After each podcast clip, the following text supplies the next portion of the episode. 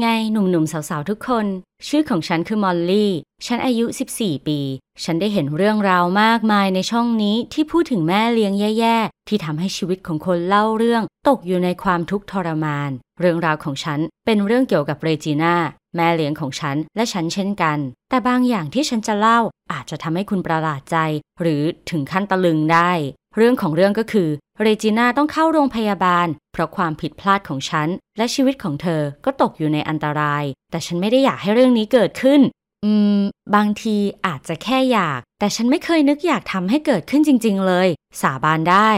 เรจิน่าเข้ามาในชีวิตฉันเมื่อสามปีที่แล้ว แล้วก็อย่างที่คุณรู้ เราก็แค่เข้ากันไม่ได้ พ่อแม่ของฉันหย่ากัน และฉันไม่ใช่หนึ่งในเด็กๆ ที่ไม่ได้รู้สึกอะไรกับการแยกทางของพ่อแม่ หลังจากหย่าแล้ว ฉันอยู่กับพ่อ แม่ของฉันเป็นคนที่ยอดเยี่ยมมาก ฉันคุยกับเธอผ่านสกายทุกวัน และใช้เวลาเกือบทุกสุดสัปดาห์กับแม่ แต่แม่เดินไม่ได้ และได้แต่ไปไหนมาไหนด้วยรถเข็น และเมื่อแม่กับพ่อของฉันแยกทางกัน ฉันยังเป็นเด็ก ดังนั้นพ่อฉันก็เลยตัดสินใจ ว่าการดูแลฉันเพียงลำพัง คงเป็นเรื่องยากเกินไปสำหรับแม่ พวกเขาก็เลยตกลงกันว่า ให้ฉันอยู่กับพ่อน่าจะดีกว่า ดังนั้นจึงเป็นเวลานานหลายปีที่ฉันอาศัยอยู่ตามลำพังกับพ่อ และนั่นก็เป็นช่วงเวลาที่ดีเลย เราดูการ์ตูนด้วยกันทุกคืน ออกไปเที่ยวแถบชนบท และใช้เวลาเดินป่า ไปเดินเล่นในสวนที่เราเล่นโน่นนี่ และเล่นว่าวด้วยกัน แล้วพอพ่อสังเกตเห็นว่าฉันสนุกกับกิจกรรมกลางแจ้งแค่ไหน เขาก็สัญญาด้วย ว่าเราจะหาสุนัขมาสักตัว แต่แทนที่จะเป็นอย่างนั้น เรากลับได้เรจิน่ามาแทน พ่อของฉันไม่ได้พูดอะไรกับเรื่องแฟนคนนี้เลย เพราะฉะนั้นเมื่อในที่สุดเขาบอกว่าเรจิน่ากับฉันควรจะพบกันได้แล้ว ฉันก็ไม่อาจทำอะไรกับสถานการณ์ที่เกิดขึ้นได้แล้ว พ่อหมั้นกับเรจิน่าแล้ว และยิ่งกว่านั้น เรจิน่ายังกำลังตั้งท้อง ตอนนั้นฉันคิดมาตลอดว่าพ่อแต่งงานกับเรจิน่าเพราะเธอท้อง ฉันมองไม่เห็นว่าจะมีเหตุผลอะไรอีก ที่พวกเขาจะต้องอยู่ด้วยกัน ฉันแน่ใจมากว่าเรจิน่าไม่ใช่คนที่เหมาะกับพ่อของฉันเลย เพราะเธอแตกต่างจากแม่ของฉันโดยสิ้นเชิง เรจิน่าเข้าใจได้ทันทีว่าฉันไม่ชอบเธอ เมื่อฉันได้ยินว่าพวกเขาจะแต่งงานกัน ฉันโวยวาย กระทืบเท้า และวิ่งหนีเข้าไปอยู่ในห้องของตัวเอง ฉันไม่ได้คิดเลยว่าเรจิน่าพยายามจะเข้ากับฉัน และทำให้ฉันชอบเธอ เธอเรียนรู้เยอะมากว่าพ่อของฉันและฉันชอบทำอะไรร่วมกัน และกระทั่งพยายามจะทำอะไรอะไรแทนพ่อเวลาที่เขาไม่อยู่ เวลานั้นพ่อของฉันเพิ่งได้เลื่อนตำแหน่งในที่ทำงาน และต้องเดินทางไปทำงานของบริษัทบ่อยๆ เรจิน่าพยายามทำทุกอย่างที่จะทำได้ เพื่อไม่ให้ฉันรู้สึกโดดเดี่ยวและเศร้า แต่ฉันก็ไม่พอใจ และแค่ขอให้เธอขับรถพาฉันไปที่บ้านของแม่ เวลานั้นฉันก็เชื่อด้วยว่า ความพยายามทั้งหมดของเรจิน่าที่จะทำดีกับฉันเป็นแค่เรื่องหลอกลวง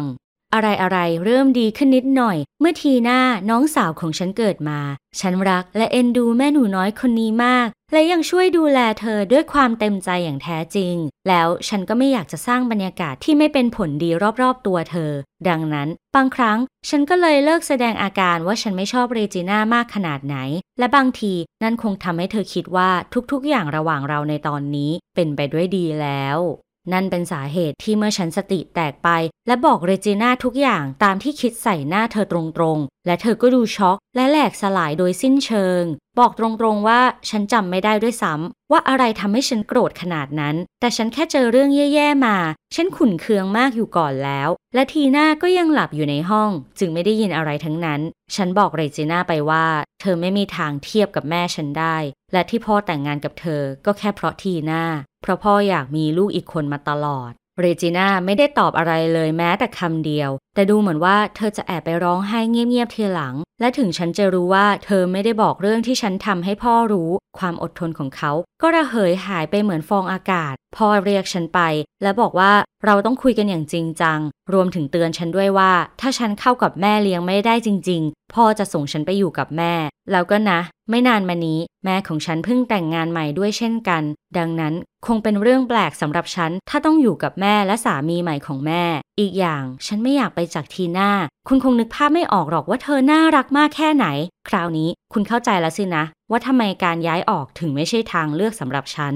ฉันสัญญากับพ่อว่าฉันจะหาทางแก้ไขทุกอย่าง และไม่นานหลังจากนั้น หน้าต่างแห่งโอกาสก็เปิดออก นั่นคือวันเกิดของเรจิน่า ซึ่งเธอกำลังจะอายุครบ 25 ปี แผนของฉันคือ การทำเค้กวันเกิดให้แม่เลี้ยง เป็นเค้กก้อนใหญ่ที่สวยสุดๆ ก้อนหนึ่ง ฉันเคยเข้าชั้นเรียนทำอาหารสำหรับเด็ก เพราะฉะนั้นฉันจึงรู้วิธีทำอาหาร ต่อให้แทบจะไม่เคยทำก็ตาม แล้วเรจิน่าก็เป็นพวกชอบทานของหวาน เธอจะต้องชอบของขวัญฉันแน่ เธอคงจะมีความสุขที่ได้ของขวัญแบบนี้ และพ่อของฉันก็จะมีความสุขที่เห็นเธอ happy ดี และไม่ส่งฉันไปอยู่ที่อื่นอีก win-win กันหมดทุกฝ่าย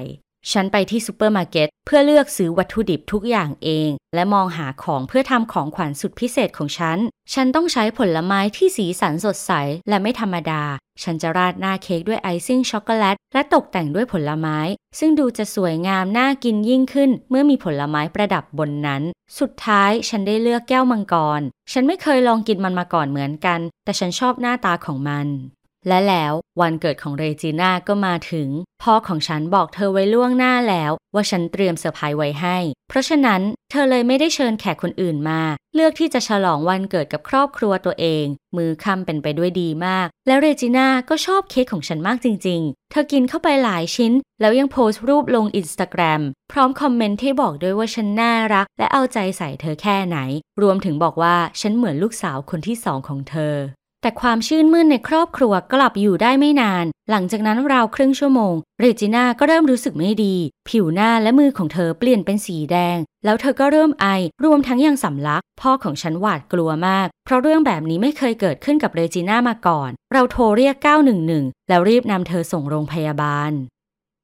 หลังจากนั้นหมอบอกพ่อฉันว่า ถ้าเราไม่เรียกรถพยาบาลในทันที เรื่องนี้คงต้องลงเอยแบบโศกนาฏกรรมแน่ เรจิน่ามีอาการแพ้อะไรบางอย่างอย่างรุนแรง เรื่องแบบนี้ไม่เคยเกิดขึ้นกับเธอ รวมถึงพ่อก็ไม่รู้ด้วยว่าเธอแพ้อาหาร หมอถามว่า เธอได้ทานอาหารที่ไม่ปกติหรือผิดสำแดงบ้างไหมพอฉันจำไม่ได้ แต่ฉันตระหนักได้ทันทีว่านั่นคงเป็นแก้วมังกร เรจิน่ากินเข้าไปมาก ดังนั้นฉันเลยต้องสารภาพ เมื่อมองว่าเรื่องนี้เกี่ยวพันกับความเป็นและความตาย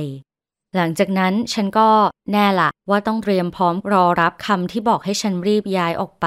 ฉันรู้ว่าเรจิน่าจะต้องบอกพ่อว่าฉันจงใจทำให้เธอเป็นแบบนั้น ก็แบบฉันเกือบจะฆ่าหล่อนเลยนะ ฉันคิดว่าเรื่องของฉันคงจะถูกตัดสิน เมื่อเรจิน่าและฉันได้คุยกันที่บ้าน แต่เธอขอให้ฉันมาเยี่ยมที่โรงพยาบาล ทันทีที่ได้รับอนุญาตให้มีญาติมาเยี่ยมได้ ฉันเตรียมตัวเตรียมใจมาพร้อมแล้ว ไม่ว่าจะต้องรับความอัปยศกล่าวโทษหรือน้ำตา แต่เรจิน่าจับมือฉัน และบอกฉันด้วยรอยยิ้มซีดเซียวว่า ไม่ต้องกังวลกับเรื่องที่เกิดขึ้น นี่ไม่ใช่ความผิดของฉัน ทั้งเค้กและงานวันเกิดของเธอยอดเยี่ยมมาก คุณรู้ไหม วินาทีนั้น ฉันถึงได้มองเรจิน่าจากอีกมุม กระทั่งถึงกับร้องไห้ออกมา ฉันเห็นอกเห็นใจเธออย่างเหลือล้น และฉันก็ได้รู้ว่า เธอใจดีแค่ไหน และฉันมองเธอผิดไปอย่างไรบ้าง จากนั้นฉันจึงขอร้องอย่างจริงจัง ให้เธอยกโทษกับทุกสิ่งทุกอย่างที่ฉันเคยทำ ช่วยบอกฉันทีนะ ว่าคุณคิดยังไงกับเรื่องนี้ ถ้าคุณอาศัยอยู่กับแม่เลี้ยง หรือพ่อเลี้ยงด้วยเหมือนกัน พวกเขาเป็นคนน่ารัก หรือพวกคุณไม่อยากให้เขาอยู่ตรงนั้นเลย โปรดบอกฉันในช่องคอมเมนต์ และอย่าลืมกดไลค์ให้เรื่องราวของฉันด้วยล่ะ